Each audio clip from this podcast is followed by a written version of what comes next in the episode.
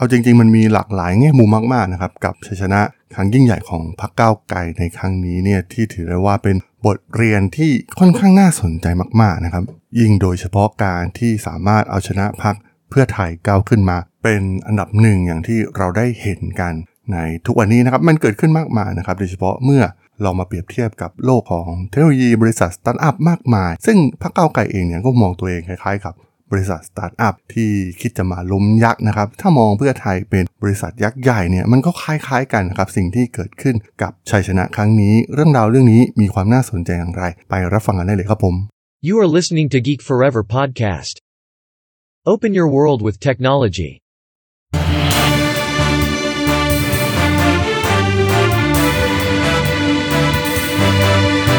This is Geek Daily. สวัสดีครับ ผมดลธราดลจาก ด.ดล็อกนะครับและนี่คือรายการ Geek Daily นะครับ วันนี้จะมาพูดคุยถึงประเด็นการเลือกตั้งในครั้งนี้นะครับ ซึ่งมีหลายแง่มุมมากๆนะครับ ที่มีความน่าสนใจ โดยเฉพาะปรากฏการณ์ที่เกิดเซอร์ไพรส์ก้าวไกลสามารถเอาชนะพรรคอย่างเพื่อไทยนะครับก้าวมาเป็นพรรคที่มีคะแนนเสียงอันดับหนึ่งได้นะครับ แล้วก็โหคะแนนเนี่ย ท่วมท้นมากๆนะครับทั้งปฏิริษทั้งสสเขตเอง ชนะทั้ง 2 รูปแบบนะครับได้เสียงจากประชาชนไปมากกว่า 14 ล้านเสียงนะครับซึ่งถือว่าเป็นตัวเลขที่น่าสนใจนะครับกับพรรคที่ก่อตั้งมาเพียงไม่กี่ปีนะครับผ่านการเลือกตั้งเพียงครั้งที่ 2 เพียงเท่านั้นนะครับแต่ว่าเต็มไปด้วยคนรุ่นใหม่ความคิดแบบใหม่ๆนะครับ ซึ่งปรากฏการณ์นี้เนี่ยมันทำให้เรามองได้หลายแง่มุมมากๆนะครับ มันเคยเกิดขึ้นในโลกของบริษัทด้านเทคโนโลยีมากมายนะครับ ที่เหตุการณ์เหล่านี้เนี่ยเกิดขึ้นเป็นเรื่องปกตินะครับ บริษัทสตาร์ทอัพที่มีความคิดใหม่ๆ โมเดลธุรกิจใหม่ๆนะครับสามารถ disrupt ธุรกิจยักษ์ใหญ่ได้ง่าย ๆนะครับ แล้วก็สามารถที่จะล้มยักษ์เราเห็นมามากมายแล้วนะครับ ไล่มาตั้งแต่ Google เอง Facebook TikTok เองที่ขึ้นมาท้าทาย Facebook นะครับ ก็เป็นบริษัทที่แนวคิดในการดำเนินธุรกิจแบบใหม่นะครับ หา pain point ของกลุ่มลูกค้านะครับ ซึ่งมันก็คล้ายๆกับสิ่งที่ทางพรรคก้าวไกล นำเสนอออกมานั่นเองนะครับ มองโฟกัสไปที่ pain point ต่างๆ ของกลุ่มคนต่างๆนะครับที่เขาไปเสนอนโยบายนะครับทำให้โหได้รับคะแนนโหวตอย่างท่วมท้นมากๆนะครับในหลาย ๆพื้นที่เนี่ยสามารถเอาชนะได้แบบยกจังหวัด สามารถเอาชนะนักการเมืองรุ่นเก่าๆที่มีฐานเสียงหัวคะแนน หรือแม้กระทั่งกระสุนมากมายนะครับที่ เติมเข้าไปในเขตพื้นที่ต่างๆ ตัวอย่างระยองเองโอ้โหกลายเป็นว่าสามารถเอาชนะยกจังหวัดหรือแม้กระทั่งในกทมเองก็ตามนะครับ การใช้เทคโนโลยีใหม่ๆนะครับ เช่นพวกแพลตฟอร์มโซเชียลมีเดียนะครับเข้าใจถึงอัลกอริทึมของมันนะครับ เข้าใจวิธีการใช้งานอย่างแท้จริงนะครับ สร้างพวก UGC ให้ voter มาสร้างคอนเทนต์คอยโปรโมทให้พวกเขานะครับแทบจะไม่ต้องใช้เงินทุนสักบาทเลยด้วยซ้ำแทบจะไม่ต้องใช้เงินโปรโมทมากมายนะครับ เพราะว่ามันเป็นกระแสแบบออร์แกนิกแทบจะทั้งสิ้น เป็นการพลิกโฉม การเมืองรูปแบบใหม่อย่างชัดเจนมากๆนะครับ ที่มันไม่เคยมีปรากฏการณ์แบบนี้เนี่ยเกิดขึ้นมาก่อนเลยด้วยซ้ำนะครับ ซึ่งถ้ามอง พรรคเพื่อไทยนะครับก็เหมือนกับองค์กรใหญ่ ที่ค่อนข้างมั่นใจนะครับที่มีสภาพกำลังค่อนข้างพร้อม มีนโยบายที่ดี มีบุคลากร โดยเฉพาะทีมด้านเศรษฐกิจที่เทพมากๆนะครับแต่ว่าก็ยังพ่ายแพ้ให้กับพรรคก้าวไกลนะครับมันก็คล้ายๆกับสิ่งที่เกิดขึ้นกับบริษัทเทคโนโลยีใหญ่ ๆหลายๆ รายนะครับที่ต้องเจอภัยคุกคามที่เกิดขึ้นแทบจะทุกวันนะครับจากบริษัทหน้าใหม่ บริษัทสตาร์ทอัพหน้าใหม่ที่เกิดขึ้นทั่วทุกมุมโลกนะครับซึ่งบริษัทพวกนี้เนี่ย เมื่อเติบโตไปในระดับหนึ่งเนี่ยองค์กรมันค่อนข้างจะบวมนะครับแล้วก็ขับเคลื่อนองค์กรวิสัยทัศน์ต่างๆเนี่ยมันเริ่มล่าช้ามากๆนะครับ เพราะว่า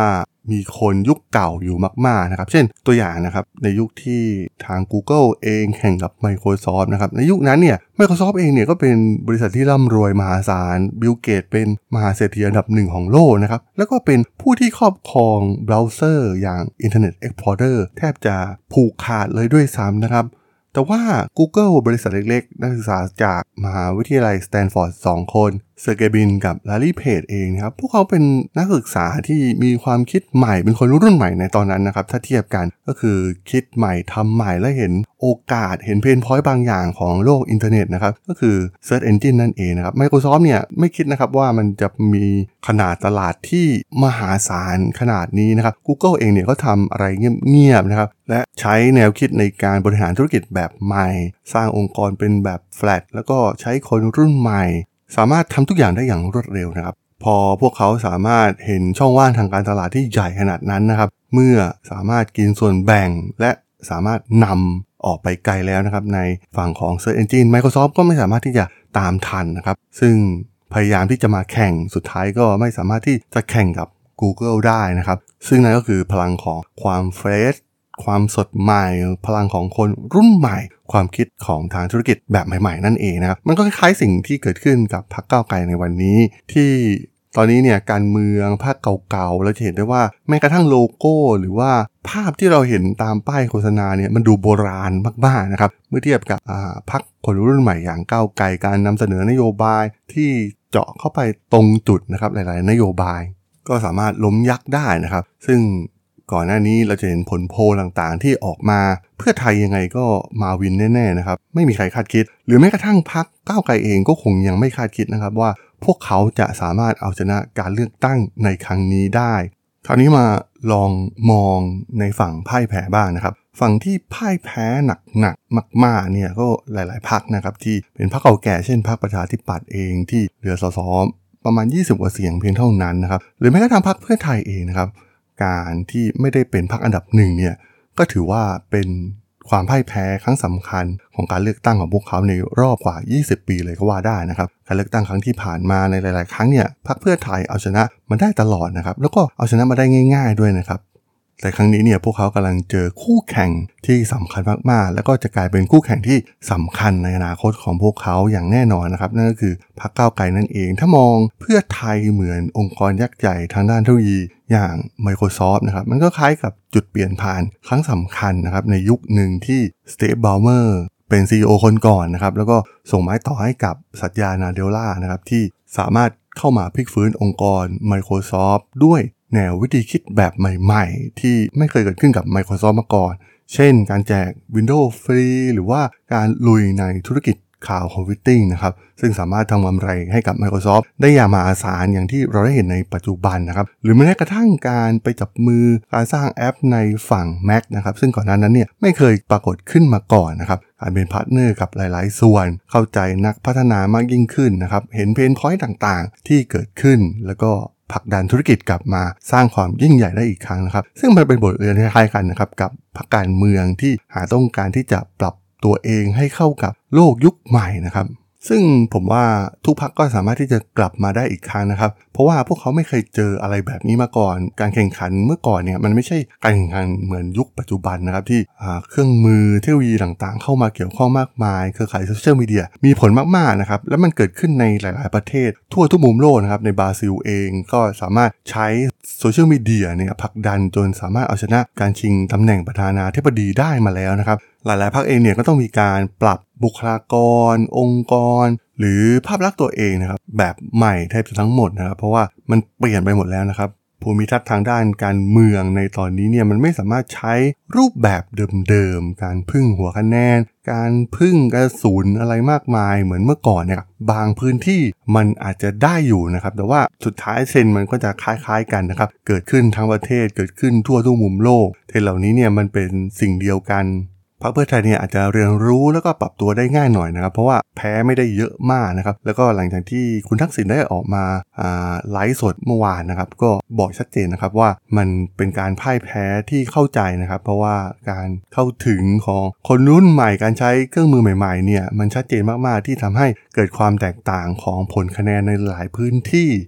การเดินไปเคาะตามประตูบ้าน หรือว่าไปแนะนำตัวเหมือนในอดีตเนี่ยมันอาจจะไม่เพียงพอในโลก ยุค disruption อีกต่อไป ส่วนทางฝั่งพรรคที่พ่ายแพ้หนักๆฝั่งอนุรักษ์นิยมนะครับ ก็ต้องบอกว่าโอ้โหแพ้แบบราบคาบมากๆ ในการเลือกตั้งครั้งนี้นะครับได้เสียงมาประมาณ 20 กว่าเปอร์เซ็นต์เท่านั้นนะครับ ถ้ารวมคะแนนของกลุ่มที่เป็นพรรครัฐบาลเก่าเอง ซึ่ง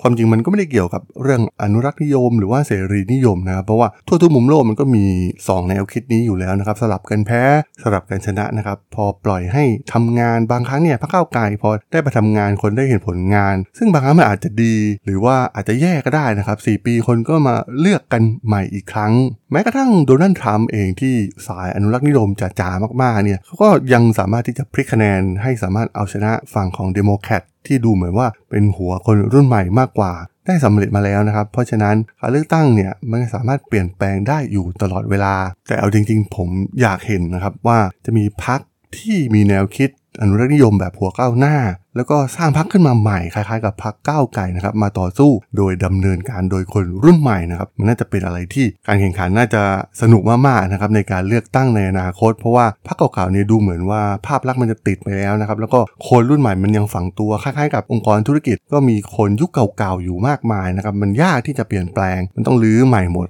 ซึ่งทางที่เวิร์ที่สุดเนี่ยมันก็คงจะเป็นพักแบบตั้งใหม่ขึ้นมาเลยนะครับ และมีแนวความคิดที่เข้าใจคนรุ่นใหม่มากยิ่งขึ้น แต่ถ้ามองในเรื่องการปรับตัวเนี่ยผมยกให้ Microsoft เลยนะครับ เป็นตัวอย่างที่ดีมากๆนะครับ ที่สามารถนำไปใช้ปรับตัวสำหรับเหล่าพรรคการเมืองยุคเก่านะครับ Microsoft เองเนี่ยแม้จะเป็นฝ่ายพ่ายแพ้ในรูปแบบธุรกิจใหม่ๆนะครับ พวกเขาก็สามารถได้ลองแข่งขัน และได้เรียนรู้ที่จะสู้กับบริษัทเล็กๆ เหล่านี้นะครับ ซึ่งสุดท้ายพวกเขาก็สามารถปรับตัว แล้วก็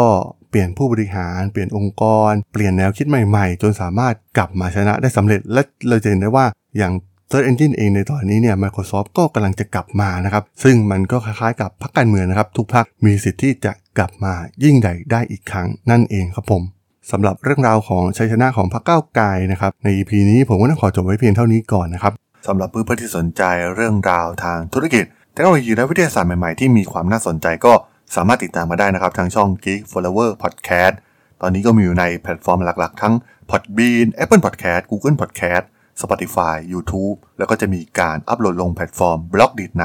ทุกๆ ตอนอยู่แล้วด้วยนะครับ ถ้ายังไงก็ฝากกด Follow ฝากกด Subscribe กันด้วยนะครับ แล้วก็ยังมีช่องทางหนึ่งในส่วนของ Line แอดที่ t h r a d o n t h a r a d h o l สามารถแอดเข้ามาพูดคุยกันได้นะครับ ผมก็จะส่งสาระดีๆพอดแคสต์ดีๆ ให้ท่านเป็นประจำอยู่แล้วด้วยนะครับ ถ้าอย่างไงก็ ฝากติดตามทางช่องทางต่างๆ กันด้วยนะครับสำหรับใน EP นี้เนี่ยผมต้องขอลากันไปก่อนนะครับ เจอกันใหม่ใน EP หน้านะครับผม สวัสดีครับ